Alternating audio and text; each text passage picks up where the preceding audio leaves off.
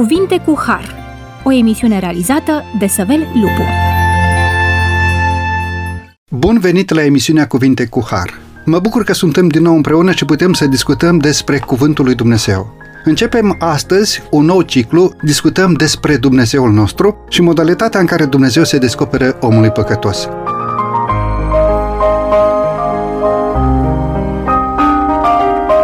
Încercăm astăzi să dezbatem tema Revelația lui Dumnezeu.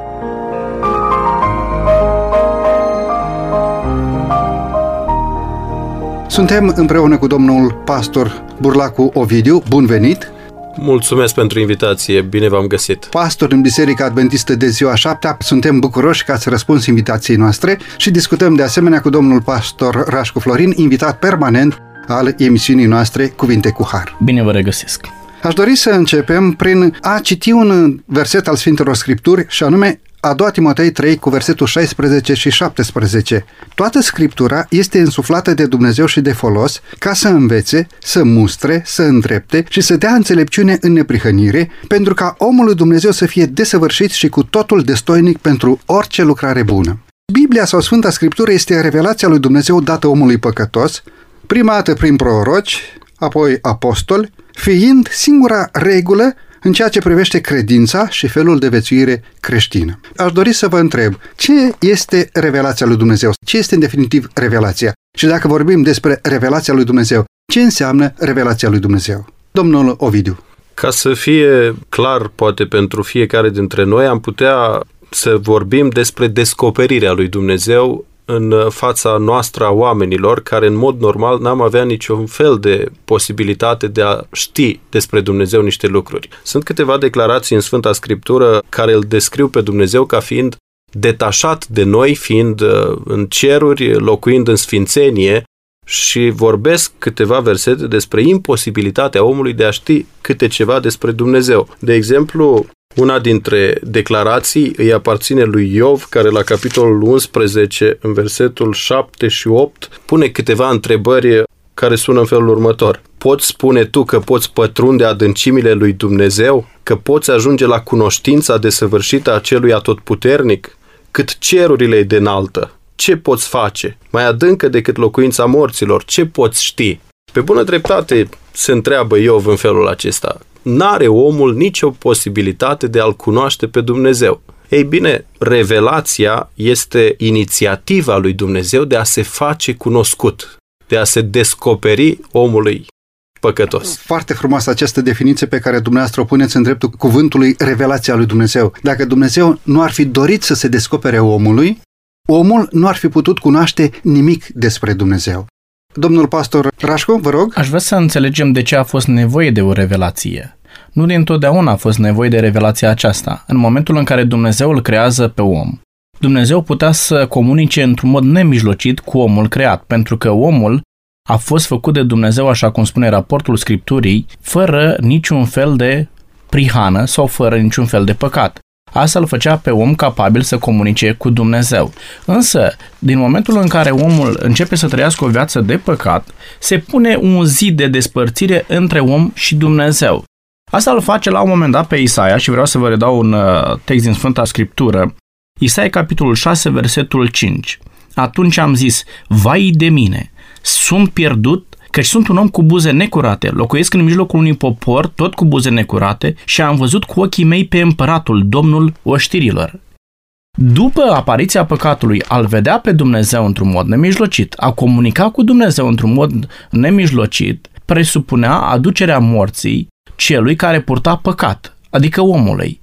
Din momentul în care apare păcatul, spune Isaia capitolul 59, nu mâna Domnului este prea scurtă, nu urechea Domnului este prea tare, ci păcatele voastre pun un zi de despărțire între voi și Dumnezeul vostru. Păcatul pune un zi de despărțire între om și Dumnezeu. În condițiile acestea, omul nu mai avea posibilitatea să-L cunoască pe Dumnezeu și să comunice cu Dumnezeu, motiv pentru care Dumnezeu pune la dispoziția omului o modalitate prin care omul să îl cunoască și astfel are loc revelația și vom vedea felul în care Dumnezeu se descoperă, adică descoperirea lui Dumnezeu. Asta înseamnă revelația. Credeți că în statutul său de creatură căzută, omul și-ar mai fi dorit să cunoască ceva despre Dumnezeu? Pentru că păcatul înstrăinează pe om de Dumnezeu. Credeți că ar mai fi fost vreo dorință în inima omului de a cunoaște pe Dumnezeu dacă Dumnezeu nu lua inițiativa să ni se descopere nouă oamenilor păcătoși? Sigur că da, chiar dacă era o dorință nedefinită a omului și am să vă răspund tot printr-un text din Sfânta Scriptură pe care îl găsim în Cartea Eclesiastului, capitolul 3, versetul 11. Dumnezeu a făcut orice lucru frumos la vremea lui și a pus în mintea lor gândul veșniciei. Dacă vreți, relația aceasta cu Dumnezeu și gândul pentru Dumnezeu este pus în ADN-ul uman. Omul, oricât de decăzut ar fi, are căutarea aceasta de Dumnezeu și nu poate să aibă satisfacție sufletească, nu poate să aibă împlinire decât în condițiile în care îl cunoaște pe Dumnezeu. Chiar dacă, la un moment dat, căutarea aceasta este nedefinită. Uitați-vă, în jurul nostru găsim oameni care aparent au toate bunurile existente în lumea aceasta, dar sunt nefericiți. De ce? Pentru că golul acela trebuie să fie umplut doar cu Dumnezeu. Ei bine, căutării acesteia, Dumnezeu îi răspunde cu revelația sau descoperirea lui Dumnezeu. Dumnezeu se pune la îndemâna omului prin intermediul revelației ca omul să-l poată cunoaște, să poată comunica și în felul acesta să poată recâștiga, dacă vreți, postura în care l-a creat Dumnezeu și anume mântuirea. Pentru că spune Ioan capitolul 17 versetul 3 și viața veșnică este aceasta să te cunoască pe tine singurul Dumnezeu adevărat și pe Iisus Hristos pe care l-ai trimis tu. Ei bine, dar omul nu poate cunoaște pe Dumnezeu decât în condițiile în care Dumnezeu se revelează sau se descoperă omul. De aceea era nevoie de o revelație. În definitiv, revelația este inițiativa omului sau este inițiativa lui Dumnezeu? De ce a fost nevoie de revelație? Este inițiativa în exclusivitatea lui Dumnezeu și este un răspuns, dacă vreți, la nevoia pe care omul o avea de a comunica cu Dumnezeu. După căderea în păcat, prima intenție a omului a fost să se ascundă de Dumnezeu. Cu siguranță a conștientizat faptul că s-a întâmplat ceva în relația dintre el și Dumnezeu, însă Dumnezeu nu lasă pe om fără o descoperire a sa, ci inițiativa, este evident din primele pagini ale Scripturii, îi aparține lui Dumnezeu. El este cel care iese în întâmpinarea omului. Unde ești, Adame? Este întrebarea pe care o pune Dumnezeu cu scopul clar și evident de a-l întâlni și de a reface într-un fel relația și legătura dintre omul păcătos și Dumnezeu. Însuși Dumnezeu a căutat diferite căi pentru a se descoperi pe înțelesul omului, pentru ca omul să poată să înțeleagă câte ceva despre Dumnezeu, pentru că după căderea în păcat, omul nu mai era capabil să-L vadă pe Dumnezeu față în față și să trăiască. Vom încerca să discutăm un pic despre aceste căi prin care Dumnezeu a căutat să se descopere omului păcătos, astfel încât noi oamenii să-l putem înțelege. Există un verset în Sfânta Scriptură, și anume în Exodul 33, versetul 20, în care cuvântul Lui Dumnezeu ne spune foarte clar că fața lui Dumnezeu nu poate să fie văzută. Căci nu poate omul să-L vadă pe Dumnezeu și să trăiască. În starea de păcătoșenie, omul nu poate privi slava lui Dumnezeu. De aceea Dumnezeu a binevoit să caute câteva metode, câteva căi prin care să se descopere omului. Interesant este că dialogul acesta este purtat de Dumnezeu cu Moise, care a fost un om deosebit de cei din vremea lui și de cei din vremea noastră. Moise este omul despre care citim în Sfânta Scriptură că vorbea nemijlocit cu Dumnezeu. Dintr-o dată vedem o diferență între majoritatea oamenilor și Moise și cu toate acestea era o limită în comunicarea dintre el și Dumnezeu, ceea ce face evident faptul că nu se mai putea interacționa cu omul așa cum o făcea Dumnezeu înainte de căderea în păcat. Spune Scriptura că în răcoarea zilei, în fiecare dimineață, Dumnezeu cu Adam și Eva stăteau de vorbă. Ei, lucrul acesta a fost uh, stopat de apariția păcatului și una dintre căile prin care Dumnezeu alege să se descopere și să continue legătura cu omul este descoperită în Sfânta Scriptură. Deci Sfânta Scriptură este una dintre modalitățile prin care Dumnezeu dorește să comunice cu omul sau este o cale prin care Dumnezeu dorește să se descopere, să se reveleze în fața omului. Cu toate că termenul Biblie nu se găsește nicăieri în Scripturi, el derivă din grecescul biblos, însemnând carte sau Biblia, cărți. Inițial, termenul însemna papirus egiptean, materialul de bază folosit la copierea sulurilor antice.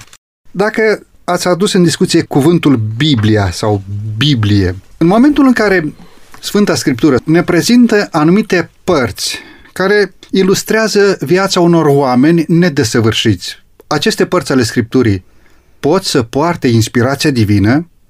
Am citit textul din a doua Timotei, capitolul 3, versetul 16 și 17 și versetul ne spune că toată Scriptura este insuflată de Dumnezeu și de folos. Cum poate Biblia ca în aceste pasaje sau în aceste capitole sau în aceste versete care ne pun în față anumite experiențe murdare din viața oamenilor, poartă aceste pasaje amprenta inspirației divine? Vă rog. Tema centrală a Sfintelor Scripturi este planul de mântuire a lui Dumnezeu. Dumnezeu vrea să descopere oamenilor maniera în care Dumnezeu va reuși să-l reabiliteze pe om pentru ca acesta să poată primi mântuirea, adică viața veșnică, din partea lui Dumnezeu.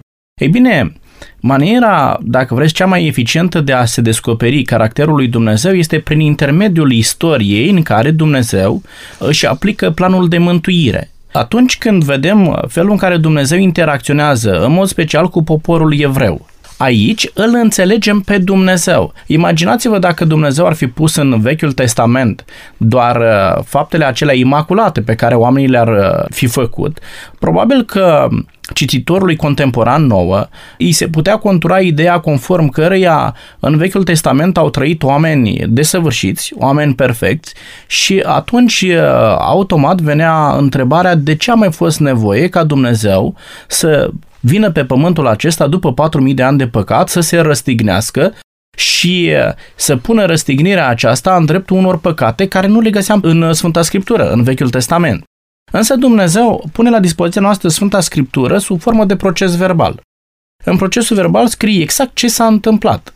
În Sfânta Scriptură, Dumnezeu pune la dispoziția noastră felul în care El se raportează la păcat, felul în care Dumnezeu se raportează la păcătos și în maniera aceasta noi reușim să cunoaștem caracterul lui Dumnezeu.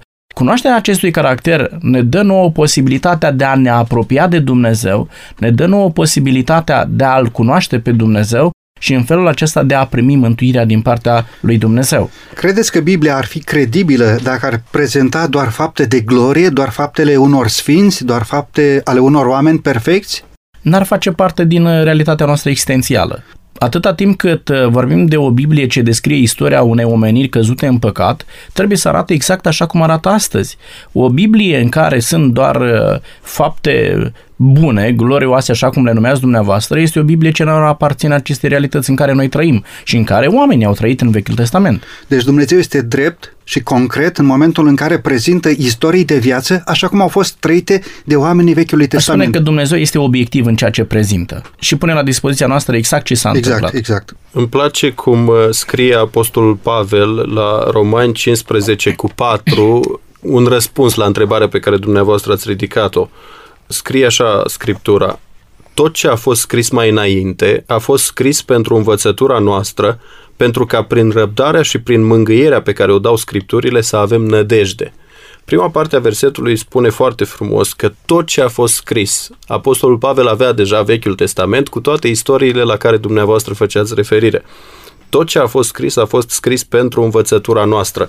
Acum este evident că unele lucruri pe care le găsim în Scriptură ne pot sluji ca uh, exemple și putem să imităm multe dintre lucrurile pe care le-au făcut înaintașii noștri, dar este la fel de clar că unele sunt scrise pentru a nu le face și noi la rândul nostru, pentru că alături de faptele reprobabile pe care le găsim în Scriptură, găsim și consecințele acestor fapte. E clar că nu trebuie să le copiem, le evităm pentru a nu avea parte de aceleași consecințe. De fapt, și versetul prin care am început tema de astăzi ne spune foarte clar că Biblia este insuflată de Dumnezeu pentru câteva motive. În primul rând, să învețe, apoi să mustre și să îndrepte. Să dea înțelepciune în neprihănire pentru ca omul lui Dumnezeu să fie desăvârșit și cu totul destoinic pentru orice lucrare bună. Dacă ar fi fost prezentate doar fapte de glorie, așa cum spuneam adineaur, sau doar fapte pozitive, ce rost mai avea ca Biblia să mustre sau să îndrepte. De aceea cuvântul lui Dumnezeu este scris de profeți sub inspirație pentru ca de-a lungul timpului oamenii lui Dumnezeu să poată să fie învățați din acest cuvânt, să fie mustrați de cuvântul lui Dumnezeu, să îndrepte greșelile și să primească înțelepciune din partea lui Dumnezeu. Spuneam că vom discuta câteva căi prin care Dumnezeu a binevoit să ni se descopere nouă oamenilor și am intrat în discuție prin a sublinia faptul că Biblia, Sfânta Scriptură, este într-adevăr una dintre mai multe căi pe care Dumnezeu le-a folosit spre a ni se descoperi nouă oamenilor. Credeți că putem să descoperim în Biblie câteva versete care să ne vorbească despre faptul că Dumnezeu a ales căi pentru a ni se descoperi și între aceste căi Biblia este una dintre căile pe care Dumnezeu ni le-a pus la dispoziția noastră pentru a ști despre el. Sunt câteva versete în Biblie care ne vorbesc despre acest lucru? De exemplu, aș putea să citesc versetul 3 de la epistola lui Pavel către Tit, care spune așa, Dumnezeu care nu poate să mintă și-a descoperit cuvântul la vremea lui prin propovăduirea care mi-a fost încredințată după porunca lui Dumnezeu Mântuitorul nostru. Este o declarație foarte interesantă a apostolului Pavel, care recunoaște faptul că tot ceea ce a scris vine din partea lui Dumnezeu. Dumnezeu și-a descoperit cuvântul la vremea lui. Este foarte clar prin această declarație faptul că din partea lui Dumnezeu vine acest cuvânt care este Sfânta Scriptură. Mulțumesc tare mult, domnul Rașcu. Așa cum aminteam mai devreme, tema centrală a Sfintelor Scripturi este planul de mântuire și îl descopere pe Domnul Isus Hristos. Dacă ne uităm în Apocalips capitolul 1, de la versetul 1, înțelegem cine dă descoperirea aceasta a Domnului Isus Hristos. Și citim așa. Descoperirea lui Isus Hristos pe care i-a dat-o Dumnezeu ca să arate robilor săi lucrurile care au să se întâmple în curând. Și le-a făcut-o cunoscut trimițând prin îngerul său la robul său Ioan, care a mărturisit despre cuvântul lui Dumnezeu și despre mărturia lui Isus. Și a spus tot ce a văzut. Deci tot ce a văzut, da, nu doar lucrurile bune, tot ce s-a întâmplat, iar descoperirea aceasta despre Domnul Isus Hristos, despre planul de mântuire, o face însuși Dumnezeu. Dumnezeu este autorul acestei descoperiri, chiar dacă Dumnezeu, în modalitățile de descoperire a planului de mântuire, a folosit diferite metode pe care le vom aborda în emisiunea aceasta. Mulțumesc tare mult! Suntem la emisiunea Cuvinte cu Har. Discutăm astăzi despre revelația lui Dumnezeu împreună cu domnul pastor Burlacu Ovidiu și domnul pastor Rașcu Florin. Doresc să luăm aici o scurtă pauză muzicală, după care vom reveni în studioul emisiunii Cuvinte cu Har pentru a dezbate acest subiect.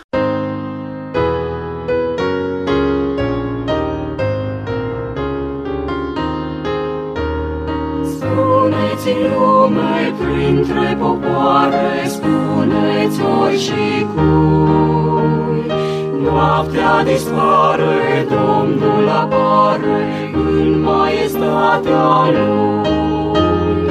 Da, Vine Domnul slavei vrednic, Mielul cel jertfit. Haideți cu osanare și cu bun venit. Vești de războaie nu ne înspăimântă nici amenință. Semne noastre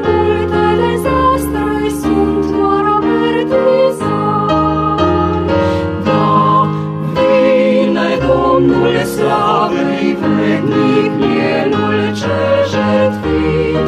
Haideți cu osana lui și cu bun venit.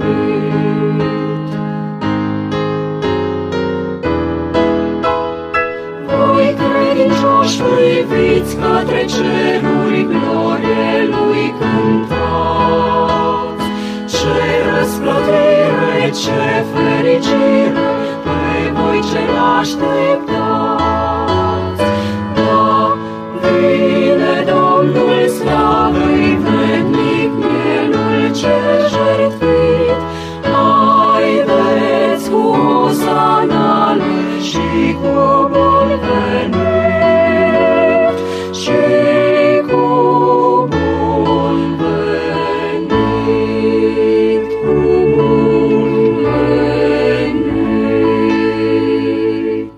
După această scurtă pauză muzicală, continuăm să discutăm despre revelația lui Dumnezeu, despre căile revelației divine. Dacă în prima parte a emisiunii am discutat despre faptul că Biblia este una dintre modalitățile prin care Dumnezeu dorește să-și descopere voia sa omului păcătos, care alte mijloace din partea lui Dumnezeu sunt puse la dispoziția omului pentru ca noi să cunoaștem câte ceva despre Dumnezeul nostru. Vă rog? Aș vrea să stabilim uh, cel puțin trei modalități prin care Dumnezeu se descoperă omului. Prima modalitate prin care Dumnezeu se face cunoscut omului este revelația prin natură sau, uh, dacă vreți, chiar revelația prin conștiința omului și vreau să vă dau două texte din Sfânta Scriptură legate de această descoperire a lui Dumnezeu pe care le găsim în Cartea Romanilor, capitolul 1, de la versetul 19. Uh, Fiindcă ce se poate cunoaște despre Dumnezeu le este descoperit în ei, căci le-a fost arătat de Dumnezeu în adevăr însușirile nevăzute ale lui, puterea lui veșnică și dumnezeirea lui se văd lămurite de la facerea lumii când te uiți cu băgare de seamă la ele în lucrurile făcute de el, așa că nu se pot dezvinovăți. De ceea ce creează Dumnezeu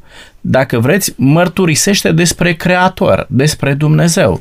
Când ne uităm în natură și vedem splendoarea naturii, imaginați-vă că mergeți acum în locuri frumoase din munte și vedeți lucruri extraordinare și rămâi de-a dreptul uimit, entuziasmat de ceea ce vezi. Gândiți-vă cum erau aceste lucruri în momentul în care ies de sub mâna Creatorului. Te uitai la ele și îți dădeai seama că în spatele lor există cineva care le-a făcut și care are grijă ca ele să rămână în această această formă, le întreține. Dumnezeu nu creează lumea aceasta și apoi o abandonează. Este și cel care susține natura pe care el a creat-o. Iar lucrul acesta vorbea de Dumnezeu. Când ne uităm în versetul 19, spune fiindcă ce se poate cunoaște despre Dumnezeu este descoperit în ei. Însă și natura umană, dacă vreți, vorbește despre Dumnezeu. La un moment dat, Scriptura face similitudinea aceasta între familie și Dumnezeu. Felul în care mama sau tata își iubește copiii, în aceeași manieră Dumnezeu chiar mai mult își iubește proprii săi copii prin relațiile dintre oameni, din familie, relațiile acestea mărturisesc despre Dumnezeu. Dacă ne uităm în 2 Romani, versetul 14, uh, când neamurile măcar că n-au lege, fac din fire lucrurile legii, prin aceasta ei care n-au o lege își sunt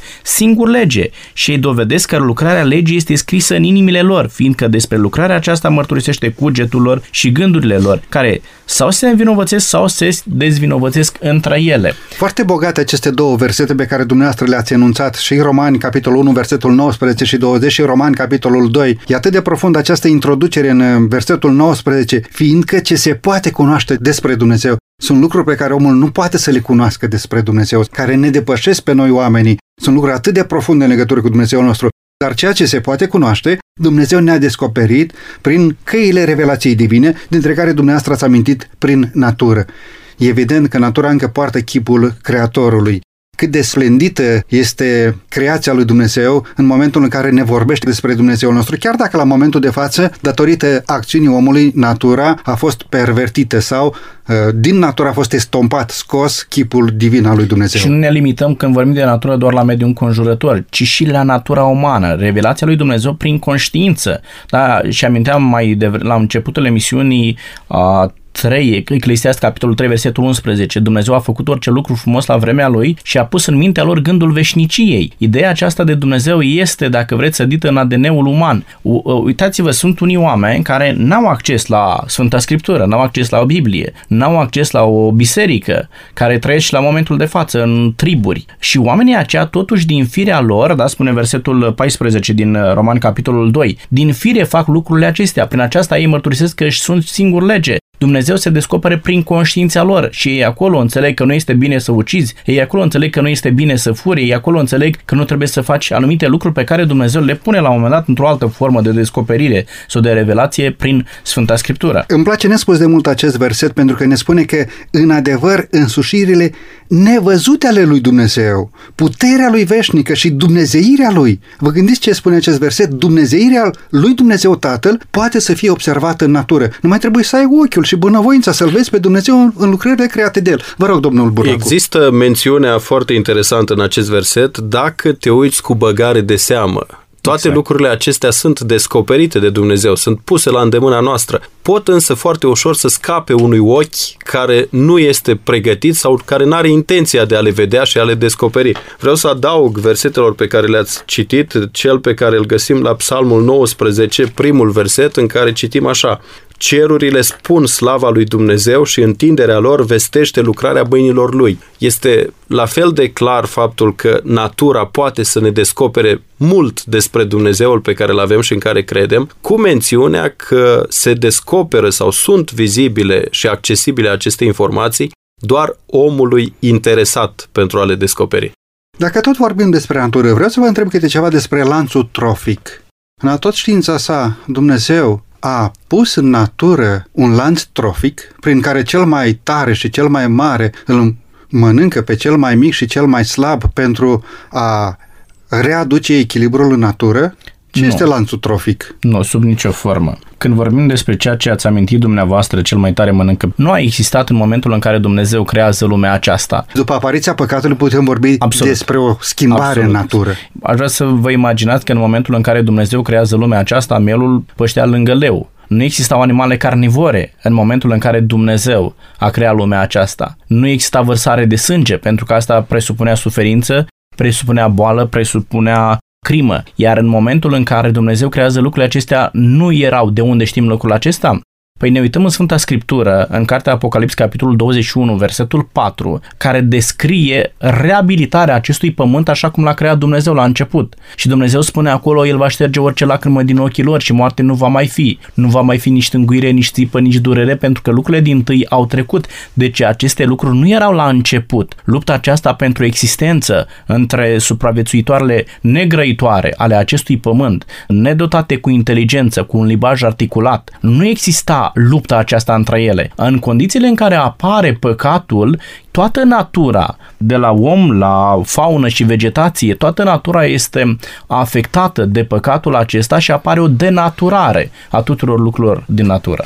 Cum putem atunci explica că aceste animale carnivore au uh, dinți specializați pentru a sfâșia și gheare specializate pentru a sfâșia? Și aceasta este o dovadă științifică, nu trebuie să discutăm noi acum acest uh, subiect. Cum totul se poate explica? Păi se poate explica foarte ușor, așa cum se explică și existența stomacului omului de a consuma carne la momentul de față. Nu așa a fost făcut la început, nu așa l-a făcut Dumnezeu pe om. Însă, de-a lungul timpului, atât animalele cât și oamenii s-au adaptat la condițiile de viață existente și la evoluția omenirii prin apariția păcatului și animalele acestea au suportat anumite transformări, anumite modificări de-a lungul timpului și au acele gheare, gheare colți. da, colți, aceste metode prin care le se și apără și se și hrănesc în același timp cu ele. Deci putem vorbi despre o involuție, nu neapărat despre o evoluție, pentru că o păcatul a adus pervertire, nu doar schimbare. Considerăm că aceste deviații de la ceea ce a creat Dumnezeu desăvârșit sunt ca urmare a faptului că animalele, purtând amprenta răului, au devenit din ce în ce mai rele, ajungând să-și sfâșie proprii pui și dacă ne gândim, acest rău nu lucrează doar în regnul animal. Câteodată, pentru existență, omul devine lup pentru semenul său. Domnul Burlacu? Vedeți, revelația prin natură este o cale limitată de cunoașterea lui Dumnezeu. Ne oferă multe informații, însă incomplete. De asta este doar una dintre metodele prin care omul obișnuit îl poate cunoaște pe Dumnezeu. Poți, de exemplu, în natură să vezi uh, un conflict între bine și rău, dar nu găsești explicația începutului acestui conflict, cine este angajat în luptă, nici de ce, nici măcar cine va birui în final. Sunt multe lucruri pe care omul le poate vedea despre Dumnezeu în natură, este însă o cale limitată și nu-i singura, ci împreună cu celelalte căi poate omul, uh, accesându-le, să-și formeze o impresie despre Dumnezeu. Înainte de a trece la următoarea cale sau modalitate aleasă de Dumnezeu pentru a se descoperi, de ce credeți că Dumnezeu a ales și natura ca și cale a revelației divine? Dacă omul n-ar fi mers atât de departe în păcat, natura putea să vorbească cât se poate de concludent despre caracterul lui Dumnezeu și oamenii să-L cunoască pe Dumnezeu. Însă se întâmplă ceva și anume, în momentul în care oamenii au înțeles că îl pot descoperi pe Dumnezeu în natură, au uh, dezvoltat o percepție greșită despre această descoperire a lui Dumnezeu și au spus în următorul fel. Dacă Dumnezeu se descoperă în natură, înseamnă că Dumnezeu este prezent în pomul acesta și au început să se închine pomului acestuia. Dacă Dumnezeu este prezent în natură, înseamnă că este prezent în ploaie și atunci când venea ploaia, oamenii se închinau ploii. Dacă Dumnezeu este prezent în natură, înseamnă că este prezent în soare și au început să se închine soarelui. Ceea ce a dezvoltat, dacă vreți, erezia aceasta de închinare numită panteism. În condițiile în care Dumnezeu vede că s-a ajuns la acest stadiu, pune la dispoziția omului o altă metodă de a se descoperi, care nu elimină pe prima, ci face ca omul să-și lărgească orizontul în ceea ce privește informarea lui despre caracterul lui Dumnezeu și pune la dispoziția omului cuvântul scris al lui Dumnezeu prin care omul putea cunoaște mai obiectiv pe Dumnezeu. Mulțumesc! Credeți că cunoașterea din scripturi a lui Dumnezeu este suficientă pentru o minte și o rațiune care nu vrea să știe nimic despre Creator? Este. Tocmai uh, versetul pe care l-ați citit dumneavoastră la început vorbește despre lucrul acesta 2 Timotei, capitolul 3, uh, versetul 16. Toată Scriptura este insuflată de Dumnezeu și de folos să învețe, să mustre, să îndrepte, să dea înțelepciune în neprihănire pentru ca tot omul lui Dumnezeu să fie destoinic și, atenție, cu totul desăvârșit pentru orice lucrare bună. Vorbim aici, dacă vreți, și de suficiența scripturilor. Vorbim aici despre o misiune completă pe care reușește să o facă Biblia, Cuvântul lui Dumnezeu, în cunoașterea de Dumnezeu de către om. Atunci când te raportezi într-un mod obiectiv la Sfânta Scriptură și atunci când procedăm așa cum spune Apostolul Pavel, lucrurile acestea trebuie judecate duhovnicește. Atunci când te apropii cu rugăciune de Sfânta Scriptură, atunci când invoci prezența Duhului Sfânt asupra minții tale, ca să poți avea o percepție obiectivă asupra cuvântului lui Dumnezeu și să-l poți înțelege într-un mod obiectiv pe Dumnezeu, Biblia este suficientă pentru a-L cunoaște pe Dumnezeu. Și cu toate acestea vom merge probabil mai departe și vom vedea că Dumnezeu nu rămâne aici, se descoperă chiar și mai complet în forma cea mai completă de descoperire a caracterului lui Dumnezeu. Însă Scriptura era suficientă ca omul să urmească pe Dumnezeu. Unii teologi spun că dacă ar fi existat pentru omenire doar predica de pe munte a Domnului Isus Hristos, vorbim de Matei capitolul 5, capitolul 6 și capitolul 7, predica de pe muntele fericirilor, dacă era doar aceea pusă la dispoziție dispoziția omului era suficientă ca omul să cunoască pe Dumnezeu și să primească mântuirea, dar rămite toată Scriptura. Dacă omul n-ar fi binevoitor să ceară călăuza lui Dumnezeu pentru înțelegerea Scripturii, credeți că acel om ar putea pricepe ceva din Cuvântul lui Dumnezeu? Mă gândesc la faptul că o conștiință luminată de Duhul Sfânt este ca o poartă de acces prin care Dumnezeu poate să vorbească omului, pentru că o conștiință blocată asupra unor teorii sau filozofii omenești privitoare la creație, privitoare la Dumnezeu ca și creator, acest lucru ar bloca căile de comunicare dintre Dumnezeu Tatăl și omul păcătos. Cum poate să fie conștiința luminată de Duhul lui Dumnezeu pentru a pricepe Scriptura? Partea frumoasă este că Dumnezeu oferă această cunoaștere a Lui, însă poate fi accesată doar de omul care dorește să facă acest lucru. Este oferta lui Dumnezeu, însă nu este obligat nimeni sau nu este constrâns cineva să acceseze aceste informații despre Dumnezeu. În momentul în care însă omul conștientizează nevoia după Dumnezeu și evident că asta nu o face singur, ci tot condus de Duhul Domnului care face această lucrare, în momentul în care omul dorește dorește să afle mai multe informații despre Dumnezeu, toate acestea pot să construiască în mintea noastră imaginea pe care Dumnezeu a descoperit-o despre sine. Așadar, cred că este vital uh, interesul nostru pentru lucrurile pe care Dumnezeu le-a descoperit pentru noi interes care vine din ceea ce spuneam la începutul emisiunii, din gândul veșniciei pe care Dumnezeu l-a așezat în noi, din dorința de mai bine și din dorința de ceva dincolo de existența aceasta, vine dorința omului de a-L cunoaște pe Dumnezeu mai bine și implicit planurile pe care le are El cu privire la omenire. Mântuitorul Iisus Hristos, înainte de a pleca de pe pământul acesta, face o subliniere remarcabilă cu privire la cunoașterea lui Dumnezeu de către om, pe care o găsim în Ioan capitolul 16, versetul 13. Când va veni mângâietorul Duhul adevărului, are să vă călăuzească în tot adevărul, căci el nu va vorbi de la el, ci va vorbi tot ce va fi auzit și vă va descoperi lucrurile viitoare. Deci adevărul devine accesibil nouă atunci când intervine în ecuația aceasta a cunoașterii Duhul Sfânt al lui Dumnezeu.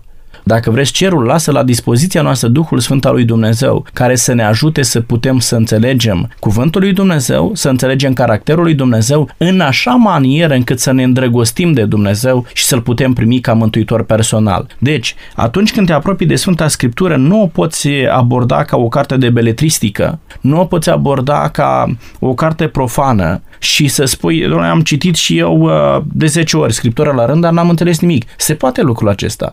Dacă cineva care ne ascultă acum se întreabă, am citit Scriptura de atât de multe ori și n-am înțeles nimic, lucrul acesta se poate. Dar lucrul acesta se întâmplă atunci când noi n-am invocat prezența Duhului Sfânt al lui Dumnezeu. Este singurul care ne dă puterea, ne oferă capacitatea de a-L înțelege pe Dumnezeu. Pentru că Scriptura sau Biblia este o carte spirituală. Iar Pavel spune, lucrurile acestea trebuie judecate duhovnicește, trebuie judecate prin prisma iluminării Duhului Sfânt.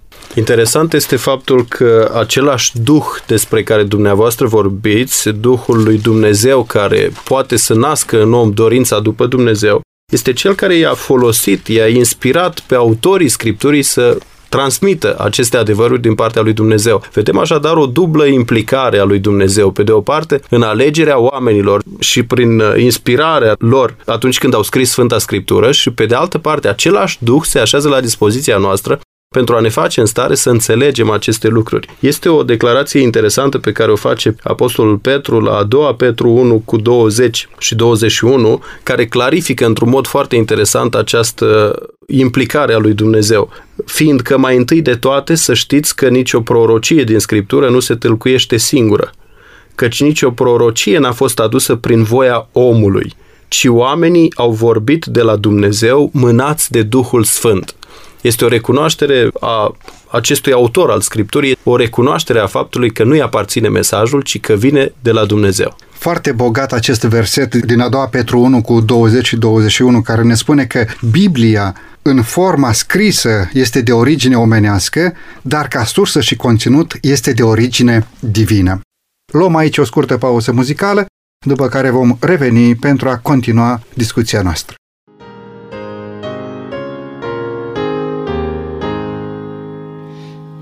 Iisus ne-a adunat în jurul mesei Lui, să ne amintim cu gând curat de jertfa Domnului. Prin moartea celui sfânt avem viața sa, Așa cum pâinea ni s-a frânt să ne hrănim cu ea. Prin moartea lui trăim, prin sângele vărsat, așa cum ne împărtășim de vinul nou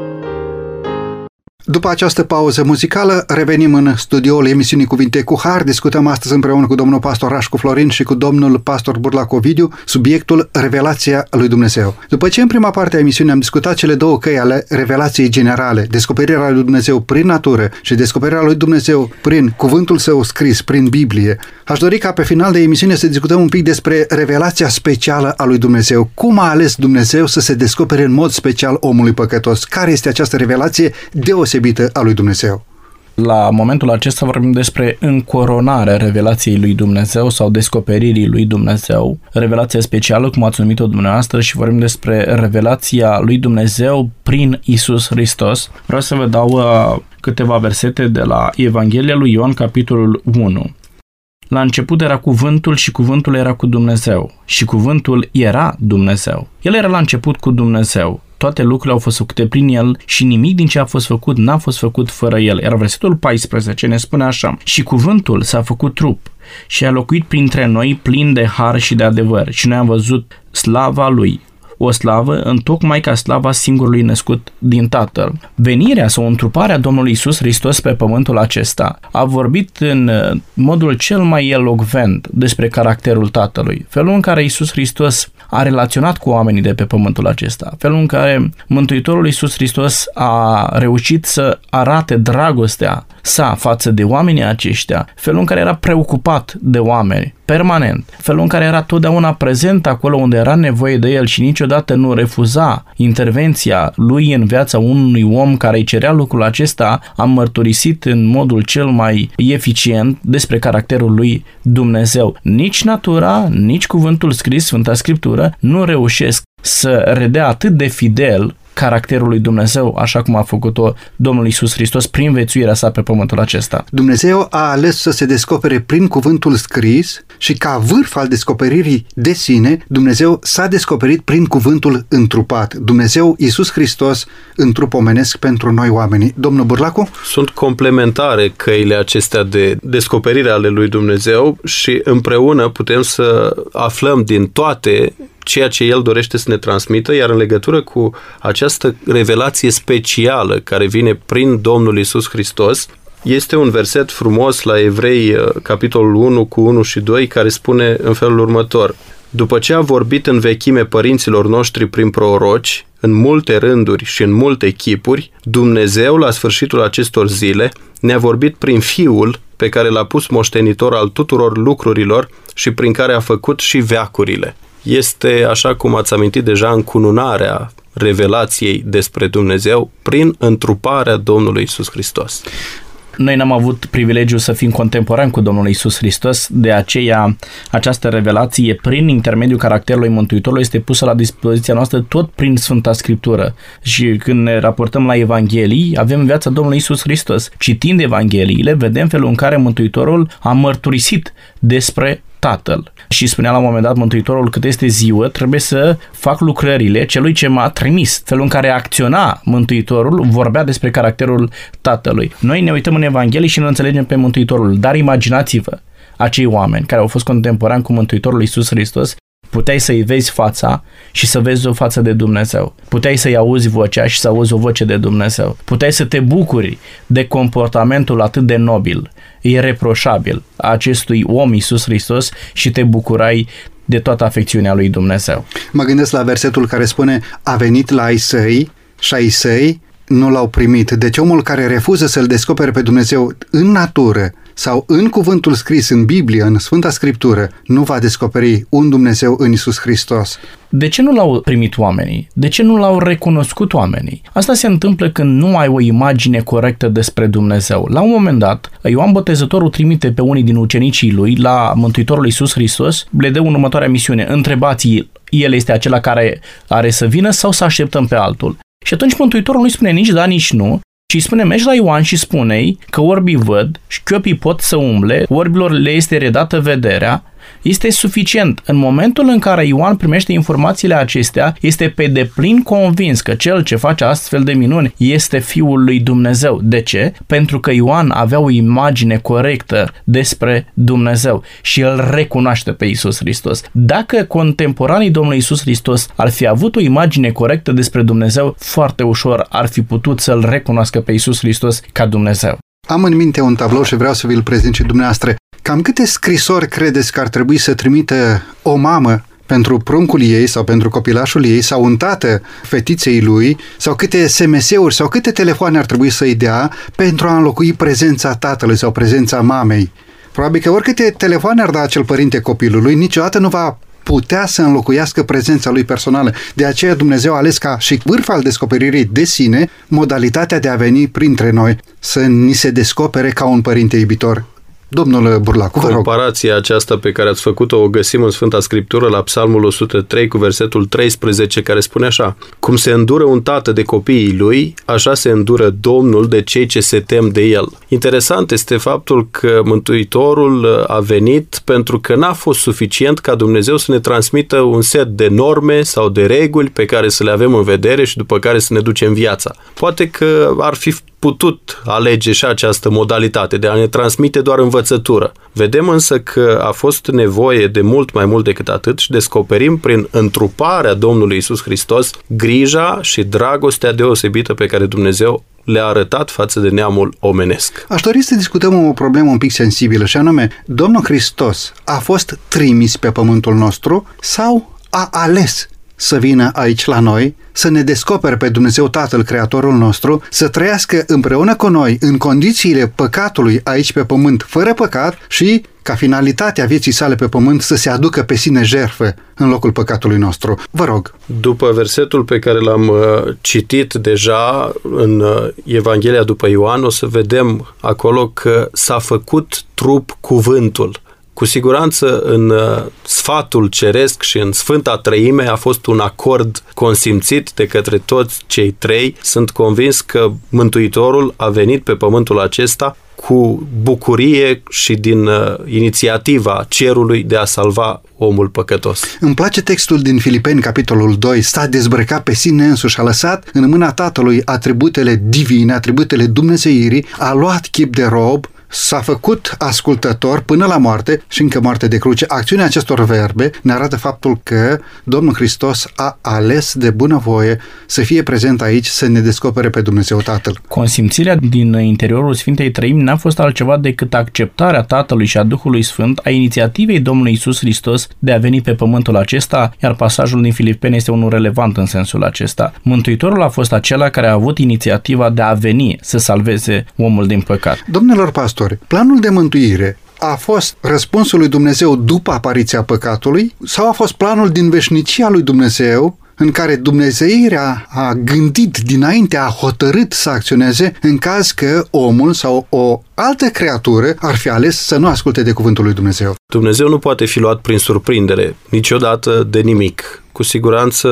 lucrul acesta a fost uh, prevăzut de Dumnezeu și anume căderea omului în păcat și avem versete, avem dovezi în Sfânta Scriptură care vorbesc despre existența unui plan de rezervă, despre existența unei variante pe care Dumnezeu să o realizeze în momentul în care omul va cădea și avem siguranța faptului că din veșnicii a fost gândit un plan de recuperare a omului în eventualitatea în care cade. Deci și revelația lui Dumnezeu nu este o invenție ulterioară a lui Dumnezeu după apariția păcatului sau găsirea unui răspuns din partea lui Dumnezeu, ci este a tot știința lui Dumnezeu care a prevăzut existența păcatului, care a pus la cale un plan, care a gândit un plan de salvare a omului păcătos, a unei alte făpturi, dacă aceste făpturi ar fi ales să cadă în neascultare față de Dumnezeu.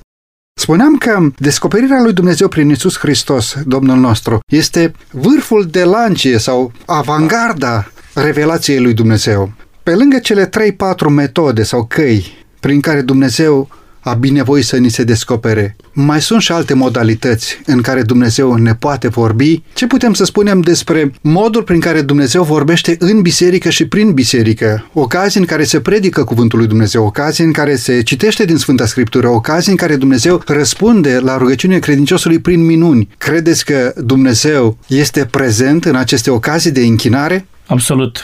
Oricine a fost la un moment dat în fața unui public și a deschis Sfânta Scriptură, știe că înainte de a ajunge acolo, prima dată a ajuns pe genunchi, a invocat prezența Duhului Sfânt în viața sa, a deschis Sfânta Scriptură, s-a pregătit pentru lucrul acesta și apoi a venit înaintea oamenilor. În momentul în care acest om a invocat prezența Duhului lui Dumnezeu asupra minții lui, asupra gurii lui, atunci când stă înaintea oamenilor, Dumnezeu vorbește prin el. Dumnezeu vorbește prin Sfânta Scriptură, prin El. Și vreau să vă dau un text din Sfânta Scriptură. Spune Mântuitorul Iisus Hristos în Ioan capitolul 5, versetul 39. Cercetați Scripturile pentru că socotiți că în ele aveți viața veșnică, dar tocmai ele mărturisesc despre mine. În momentul în care noi cercetăm Sfintele Scripturi și punem la dispoziție oamenilor cuvântul lui Dumnezeu din Sfânta Scriptură, atunci Dumnezeu vorbește prin oamenii aceia cu ajutorul acestui cuvânt al lui Dumnezeu. De asemenea, în momentul în care ne punem pe genunchi și invocăm prezența lui Dumnezeu în viața noastră, atunci când simțim că suntem atașați cerului, în momentele rugăciunii, Dumnezeu vorbește prin conștiința noastră. Simți răspunsul din partea lui Dumnezeu, simți că nu degeaba te-ai pus pe genunchi, simți că te ridici de acolo cu o soluție la problemele care te-au condus la rugăciune. Sigur că da, Dumnezeu se descoperă și astăzi oamenilor. Cerul nu este astăzi mai departe față de pământ decât atunci când apostolii puteau să vorbească în mod direct cu Domnul Hristos sau față de acel moment în care profeții primeau din partea lui Dumnezeu descoperirea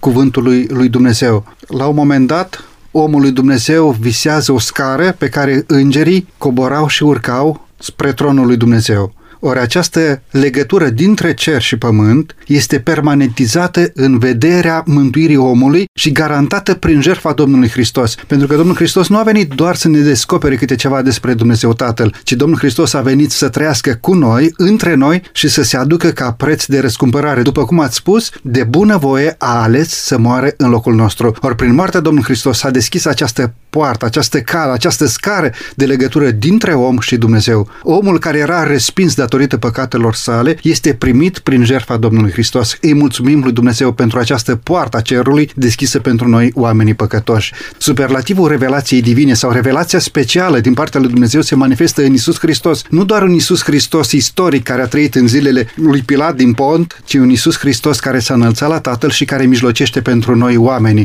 În Isus Hristos cerul este deschis pentru ca păcătosul să fie primit înapoi la sânul iubirii infinite, înapoi în împărăția lui Dumnezeu. Vă rog! 1 Petru capitolul 1 de la versetul 5 ne mai dă o manieră prin care Dumnezeu se descoperă oamenilor. Și voi ca niște pietre vii sunteți zidiți ca să fiți o casă duhovnicească, o preoție sfântă și să aduce jertfe duhovnicești plăcute lui Dumnezeu prin Isus Hristos. Este, dacă vreți, o idee inspirată de Duhul Sfânt pe care Petru o preia de la Pavel, care scrie epistola către romani cu vreo șapte ani înainte de Petru, și anume aducerea de jertfe duhovnicești, slujirea oamenilor, care le numește Petru, sunt ca niște pietre vii să zidească o casă duhovnicească. Omul lui Dumnezeu, care trăiește o viață curată, conform cuvântului lui Dumnezeu, mărturisește despre caracterul lui Dumnezeu. Vedeți că această cunoaștere a lui Dumnezeu este direct proporțională cu măsura în care omul se implică și dorește să se apropie de Dumnezeu. Vreau să aduc în completarea ideii de mai înainte un uh, verset în care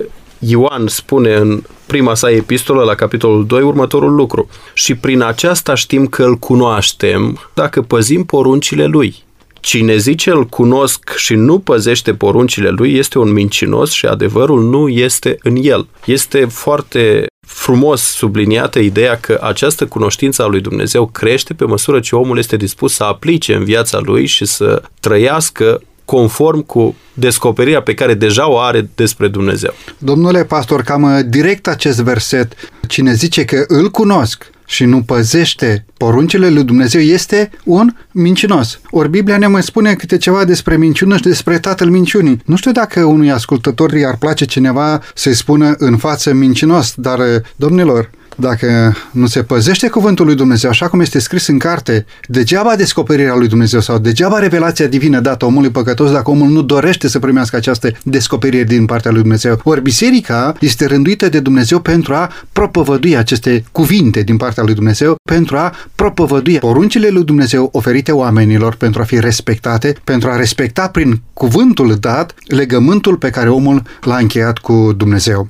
Spuneați dumneavoastră că revelația prin natură a fost insuficientă deoarece oamenii și-au făcut din natură un Dumnezeu. Spuneați de asemenea că revelația din cuvântul scris este parțial suficientă și revelația de plină în Isus Hristos este cheia de boltă a întregii descoperiri a lui Dumnezeu. În ce măsură omul vândut păcatului în secolul 21 un secol al minciunii, un secol al urii, poate totuși avea acces la Dumnezeu.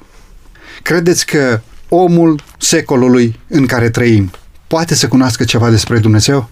Absolut, atâta timp cât are la dispoziție Sfânta Scriptură și atâta timp cât nu ignoră această descoperire a lui Dumnezeu, el poate cunoaște pe Dumnezeu. Scriptura este o carte scrisă pe o perioadă de 1500 de ani de către 40 de scriitori, dar care au în spate același autor. O carte care este relevantă indiferent de timpul pe care îl trăim și indiferent de spațiul geografic în care ne aflăm. Nu a existat un om pe planeta aceasta care să nu se fie apropiat de cuvântul lui Dumnezeu și să spună cartea aceasta nu mi este utilă pentru mine. Dacă, repet, atunci când s-a apropiat de cuvântul lui Dumnezeu, a făcut-o sub influența Duhului Sfânt al lui Dumnezeu, primit în urma unei rugăciuni pe care a înălțat-o lui Dumnezeu.